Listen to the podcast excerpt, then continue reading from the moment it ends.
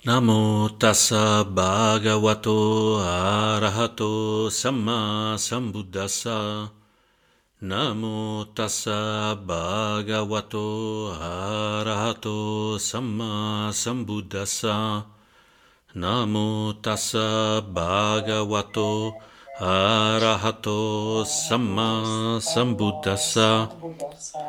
Buddham dhammam sangam namassami.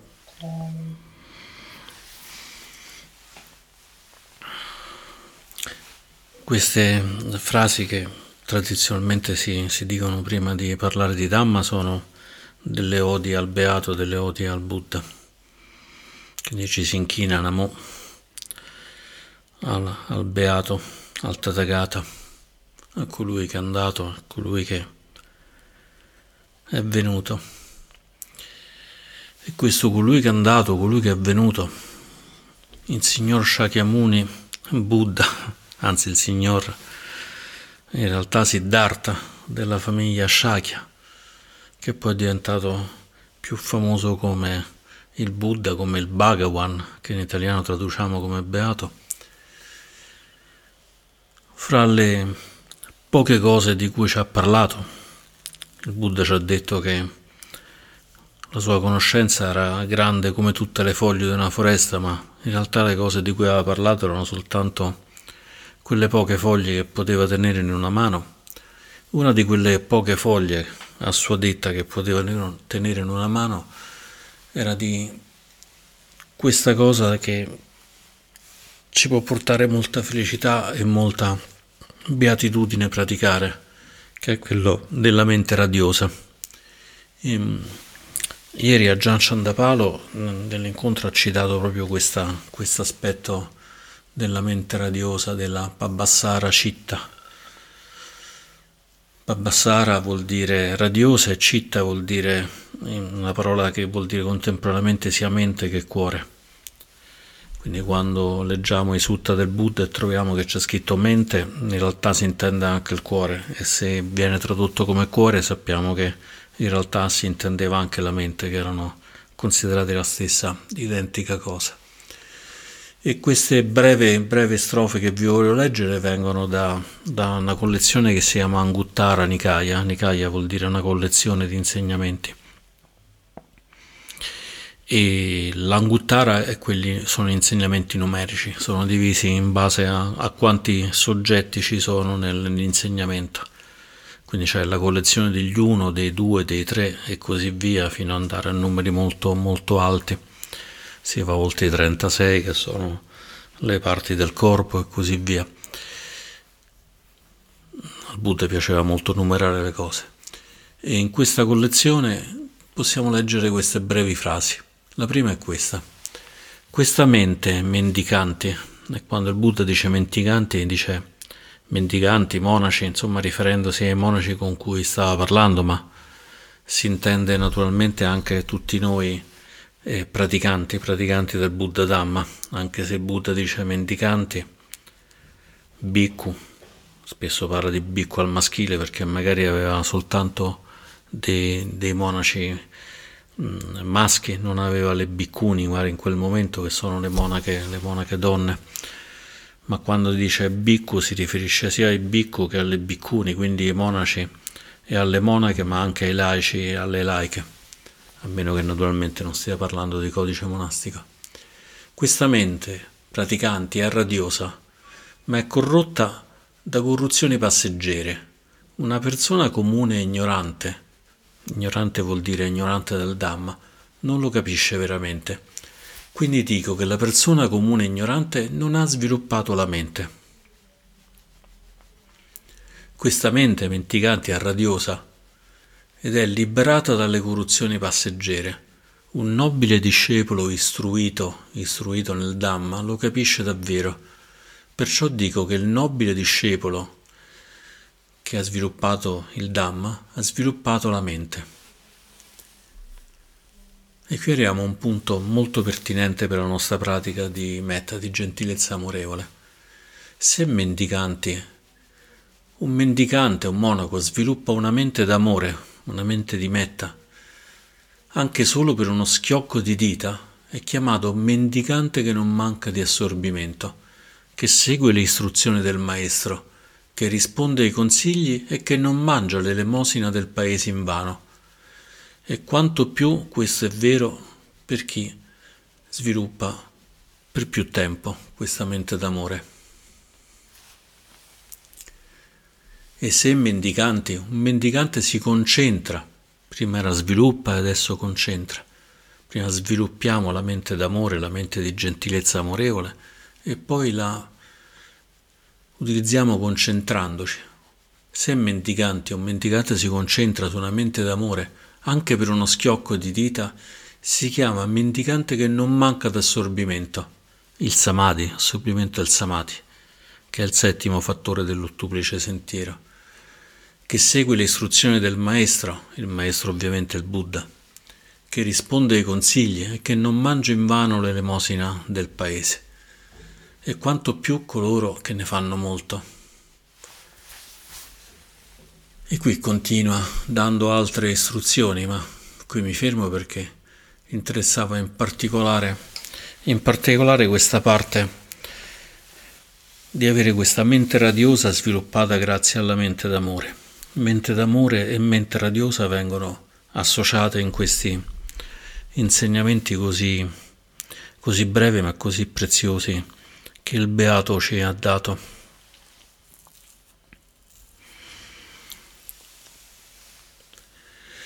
Talvolta questa gentilezza amorevole viene vissuta come mm, un aspetto, un, un aspetto come dire, eh, emotivo, un aspetto che è lontano dal Dharma. Sentiamo il Dharma come una cosa molto razionale, magari ci piace proprio perché è razionale, mentre non ci piace questo aspetto de, dell'amore, del, del mandare gentilezza, del sentirci cuore a cuore vicini a tutti gli esseri e così via. E per buona parte della pratica il Buddha sembrerebbe andare in questa direzione. Poi però andiamo a vedere che su cose particolarmente importanti, come ad esempio questa Pabbasara Citta, questa mente radiosa, questa mente luminosa, il Buddha in realtà riprende tutto quanto questo aspetto che noi temiamo che sia esclusivamente di cuore a cuore, di in modo spregiativo potremmo considerarlo di, a Roma si dice di volemos bene, vogliamoci bene, ma in senso un po' spregiativo rispetto a tutto quanto questo. Però il Buddha ci invita proprio invece a sviluppare, addirittura dice che basta uno schiocco di dita, basta che proviamo gentilezza amorevole per un attimo, che la sviluppiamo per un attimo, se siamo monaci non stiamo mangiando a sbafo le offerte che ci danno. E verrebbe da dire che se siamo laici non stiamo facendo una vita, una vita inutile. Buddha fa spesso questi esempi di basta un attimo di questo, basta uno schiocco di dita, basta portare un nientesimo di secondo l'attenzione nel, sul, sul non sé e allora tutto questo vale, vale tantissimo. E quando dice il Buddha sviluppiamo e ci concentriamo su una mente d'amore, una mente di gentilezza e amorevole, il Buddha ci dice che non manchiamo di, di, di samadhi, non manchiamo di assorbimento, non manchiamo di morbidezza assoluta, quella morbidezza che troviamo proprio nel samadhi, quella capacità di sentire intuitivamente le cose.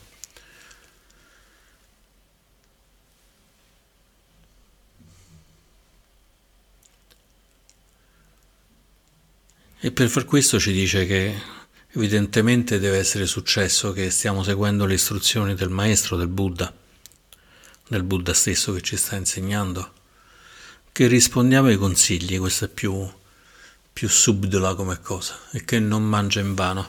Perché dice che rispondiamo ai consigli? Perché vuol dire che la nostra pratica non è una pratica individuale in cui, in cui siamo noi gli unici a vedere gli effetti della pratica. A Roma si dice non è una pratica che ce la cantiamo e ce la suoniamo che facciamo tutto da soli. Ma quello che possiamo fare invece è far parte di una di queste quattro, quattro congregazioni, la congregazione dei monaci, la congregazione delle monache, la congregazione dei praticanti laici e la congregazione dei, delle praticanti laiche. Sono i cosiddetti il quadruplice sangha. Il quadruplice sangha che è così importante che il Buddha ogni volta lo enumera completamente, ogni volta dice sempre monaci, monaci, laici, laici, laici e laiche non se ne perde mai una di, di queste quattro. Nel logo dell'associazione Kaliana Mitta, della nostra associazione, abbiamo messo quattro puntini intorno al logo proprio per rappresentare il quadruplice Sangha che è così importante pure per noi. È importante stare fra laici e fra laiche ed è importante anche avere contatti con i monaci e con le monache. E perché è importante stare in contatto con dei sangha, con delle comunità, perché le comunità ci possono dare dei consigli, dei suggerimenti. Magari stiamo sviluppando la pratica della gentilezza amorevole e poi mandiamo a quel paese qualcuno che ci suona dietro con la macchina e nemmeno ce ne rendiamo conto perché non abbiamo sufficiente consapevolezza. Allora un buon amico spirituale, una buona amica spirituale, un Kalyanamitta, una Kalyanamitta, ci può gentilmente dire quello che stiamo facendo, ci dà un consiglio, dice attenzione, porta più consapevolezza mentre che, mentre che guidi. E noi potremmo dire perché? Io sono assolutamente consapevole. E magari il buon amico ci dice eh, ti hanno suonato. Ah vabbè, eh, quello è uno stupido, mi ha suonato perché è uno stupido. E tu ti sei arrabbiato. E magari in quel momento riconosciamo che forse la nostra mente non era proprio permeata di gentilezza amorevole e probabilmente non era nemmeno permeata da consapevolezza. E così di volta in volta diventa un po' un allenamento. È come quando si va in palestra e ci si allena ai pesi in due. Uno solleva i pesi e l'altro protegge mettendo le mani sotto i pesi magari e dicendo guarda stai troppo sbilanciato e il peso ti può cadere addosso mettilo più dritto. E allora chi si sta, chi si sta allenando farà esattamente, farà esattamente questo, di mettersi più dritto perché sa che sta rischiando. E quello che dovremmo considerare, quello che dovremmo capire è che questa pratica di gentilezza è una cosa che ci allontana dal rischio, perché il rischio è quello di vivere una vita non, non consapevole, una vita non non luminosa. Se prendiamo la prima strofa, che è il numero 51, Anguttara Nikaya 1.51, il Buddha ci dice questa mente è radiosa e questo già ci piace. E già ci possiamo interrogare, ma che vuol dire che è radiosa? Che vuol dire che radia, che manda luce? Se non abbiamo idea possiamo fare un esperimento molto molto semplice. Pensiamo alla mente del Buddha, al cuore del Buddha. Chiediamoci, la mente del Buddha era radiosa? Il cuore del Buddha era radioso? La luce di questo cuore, di questa mente del Buddha è arrivata dopo 2600 anni e dopo non so quante migliaia di chilometri, quanto sta distante l'India da noi, ma saranno 10.000 chilometri. 2600 anni e 10.000 chilometri. La luce della mente e del cuore del Buddha sono arrivate fino a qui. E se è così radiosa, cos'è che può non farla radiosa? Perché è evidente che non tutte le menti sono radiose come quella del Buddha. È evidente che anche la nostra mente spesso non lo è. Il Buddha ci dice, può essere corrotta da corruzioni temporanee. Ah, leggo queste frasi e mi si apre il cuore, perché il Buddha non dice che la mente radiosa è corrotta da corruzioni, punto. Ma ha avuto, come dire, la bontà d'animo di dirci è corrotta da corruzioni, ma queste corruzioni non sono permanenti, non rimarranno sempre lì Pure se ce l'hai, a un certo punto queste corruzioni te ne andranno via. Questa sporcizia che c'è su questa lampada, questa lampada rilucente che è la mente, a un certo punto diamine saremo capaci pure di ripulirle. Se stiamo già praticando da un po', da un bel po', insomma sappiamo che se guardiamo indietro vediamo che la nostra mente era veramente, mm, come dire, una lampada con molta polvere sopra. Magari non tutta polvere, ma insomma non era certo pulita e limpida come quelle che troviamo tirate fuori da una scatola nel negozio.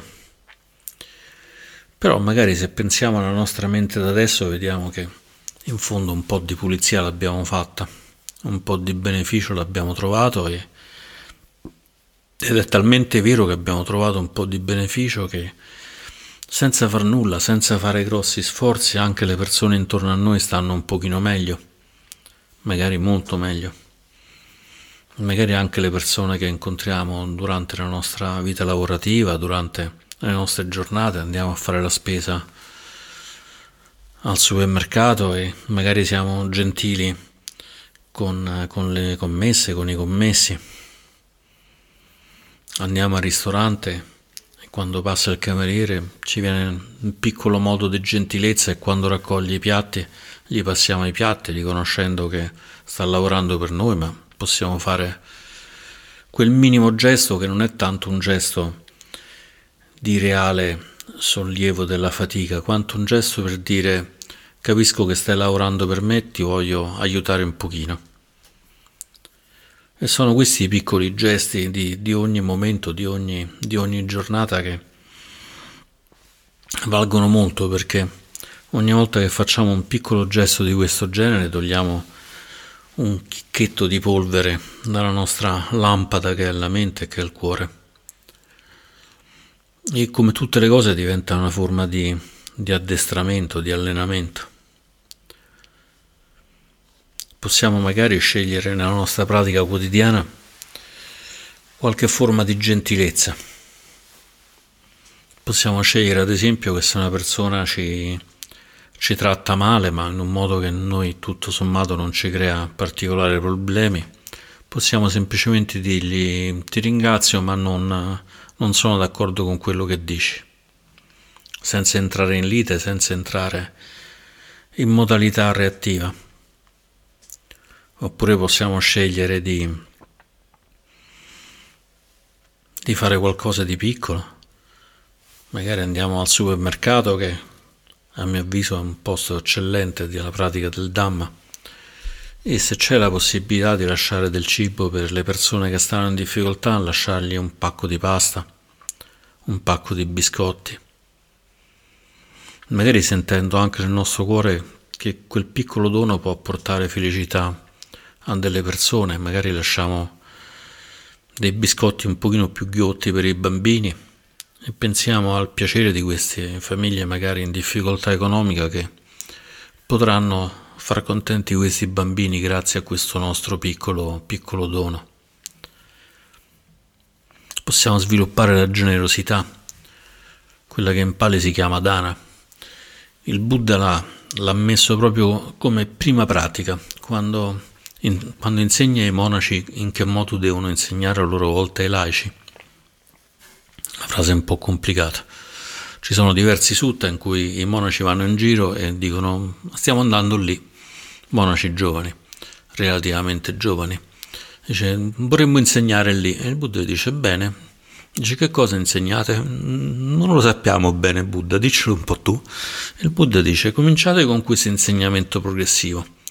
E il primo passaggio dell'insegnamento progressivo comincia proprio con la generosità, con la generosità, perché la generosità serve ad ammorbidire il nostro cuore e serve anche ad ammorbidire il cuore delle altre persone. Se noi siamo generosi, vedremo che le persone sono più felici di, di stare con noi e questa loro felicità riverbera su di noi perché noi saremo più felici di stare con persone che sono felici di stare con noi. Una cosa abbastanza semplice, immaginate di voler andare a casa di una persona a cui abbiamo fatto del bene, oppure di andare a casa di una persona che abbiamo trattato male e che gli abbiamo fatto del male. Pensate insomma dov'è che saremo più contenti anche noi. E quindi c'è sempre questo, questo moto, questo moto di, di simmetria che quello che facciamo agli altri è esattamente di beneficio per noi o di invece di, di stati non salutari per noi se invece non, non ci comportiamo in modi salutari verso gli altri. E la generosità, la dana è senz'altro una di, una di, queste, una di queste cose. Tant'è che il Buddha l'ha resa istituzionale la dana verso i monaci.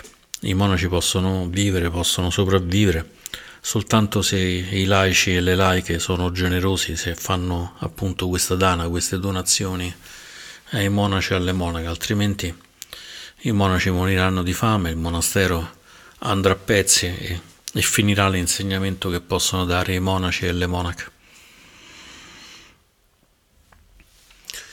E torniamo al punto. Il Buddha dice questa mente è radiosa ma è corrotta da corruzioni passeggere e quindi noi dobbiamo lavorare molto con l'ottuplice sentiero, con l'ottavo fattore dell'ottuplice sentiero che è quella della sammasati, della retta consapevolezza per acchiappare quando è che siamo, che siamo poco luminosi. Non è che ci vuole molto, in genere quando uno è poco luminoso si sente un po' una specie di, di pizzichio nel, nel cuore, una specie di... io lo sento molto nel, nella pancia mi si irrigidisce la pancia, insomma, quando sto facendo cose che non vanno, non vanno granché bene. Però ognuno deve scoprire qual è quella lampadina rossa che si accende quando la luce bianca non, non funziona più, quell'allarme che c'è qualcosa che sta funzionando male. E dobbiamo imparare a riconoscere quel segnale in modo automatico in modo automatico in cui magari mentre che parliamo stiamo per dire una frase e c'è la lucetta rossa che ci dice zitto, zitto, zitto, questa non la dire, questa non la dire, dilla diversa, dilla diversa. Oppure quando stiamo per fare qualcosa, peggio ancora, la luce proprio si accende, si accende bene, ci dice sta quieto, fai un'altra cosa. E così pian piano riduciamo le evoluzioni passeggere. Il Buddha ci dice che chi non pratica il Dhamma, quindi chi non è, chi non è saggio, chi, non è, eh, chi è ancora ignorante, questa cosa non la capisce e quindi continua nella vita un po' inconsapevole. Un po' inconsapevole dicendo, vabbè, ma a me che me ne frega, se ho trattato male il cameriere, pace, eh, se sarà offeso poi gli passerà. Ma mm, Cos'è che non capisce la persona che si comporta così e che invece noi, che dovremmo essere gli allievi che hanno seguito gli insegnamenti del Buddha, che hanno seguito i consigli, dobbiamo capire?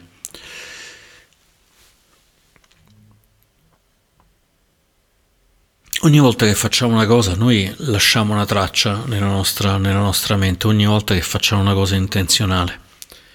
Praticamente ogni volta che facciamo una cosa intenzionale stiamo mettendo in azione del karma, del karma. E ogni volta che facciamo qualcosa che intenzionalmente porta dolore e sofferenza agli altri esseri, ma anche dolore e sofferenza a noi, questa cosa ci lascia un'impronta di dolore e sofferenza nella mente.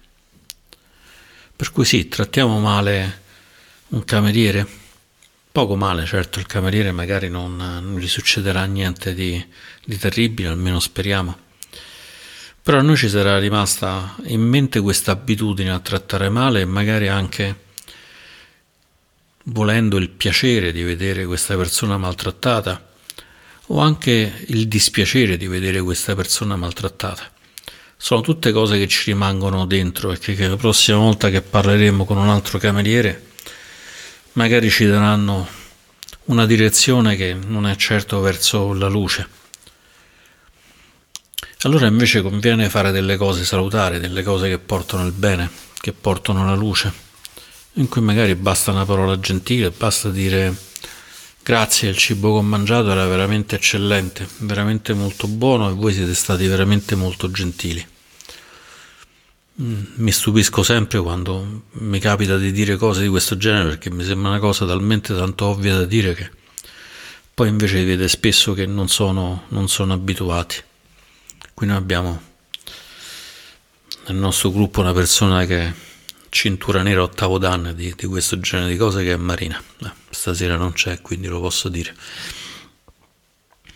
E Marina in questo modo riesce a entrare in contatto veramente con tutte le persone del mondo, è amica di tutti, amica di tutte le persone, scopre cose incredibili, va in un bar e dopo un attimo scopre che il barista è indiano e questo barista indiano era amico di una persona che lei aveva conosciuto in India. Situazioni di questo genere, cose strane che a lei succedono tutti i giorni della settimana. E quindi il Buddha ci dice, la mente è radiosa, e già viene da dire, ah, che bella, una bella mente radiosa. Pensiamo se la nostra mente fosse come quella del Buddha, quanto staremmo meglio e quanto facciamo star meglio tutti, tutti gli esseri. Ed è liberata dalle corruzioni passeggere. E là, insomma, un pochino più faticoso. Ci dobbiamo lavorare molto, però, però sappiamo che già l'abbiamo fatto un po'. Già l'abbiamo fatto un po' questo passaggio. Abbiamo già lavorato e qualcuna di queste corruzioni passeggere l'abbiamo resa obsoleta, l'abbiamo cancellata, abbiamo cambiato lampadina. E poi il Buddha ci dice, ricordati, buona notizia, buona notizia è questa, se coltivi una mente d'amore anche per uno schiocco di dita, che non sono capace a fare, per uno schiocco di dita, allora sei un praticante che non manca di assorbimento, che non manca di samadhi. Che bella cosa, basta uno schiocco di dita. E se porti la concentrazione, se la sviluppi davvero, oltre che averla sviluppata, usi pure questa mente d'amore, un'altra volta, sei un monaco, un praticante che non manca di samati, che segue le istruzioni del maestro, che risponde ai consigli e che non mangia l'elemosina del paese in vano, non sei un mangiapane a tradimento, qualunque sia tua fonte di sostentamento e la fonte di sostentamento, ricordiamoci, è uno dei fattori dell'ottuplice sentiero, il retto sostentamento. E ancora di più ci dice se questa cosa non la fai solo per uno schiocco di dita, ma è per un bel po'. E secondo me lì il Buddha si è fatto una bella risata, una bella risata dicendo adesso dai, diamoci un po' una mossa, facciamo un po' questa cosa qui. E quindi andando al di là del volemo se bene, che a Roma vuol dire trascuratezza, vuol dire voler bene per finta, voler bene senza, senza pensarci per davvero, invece noi facciamo proprio un bel lavoro, un bel lavoro certosino, in cui diciamo qual è una cosa che mi può rendere più gentile, che mi può rendere più aperto, che mi può rendere più luminoso verso gli altri. E cos'è una cosa verso di me che posso fare che mi renda più gentile, più amorevole verso me stesso e che renda la mia mente e il mio cuore più luminoso.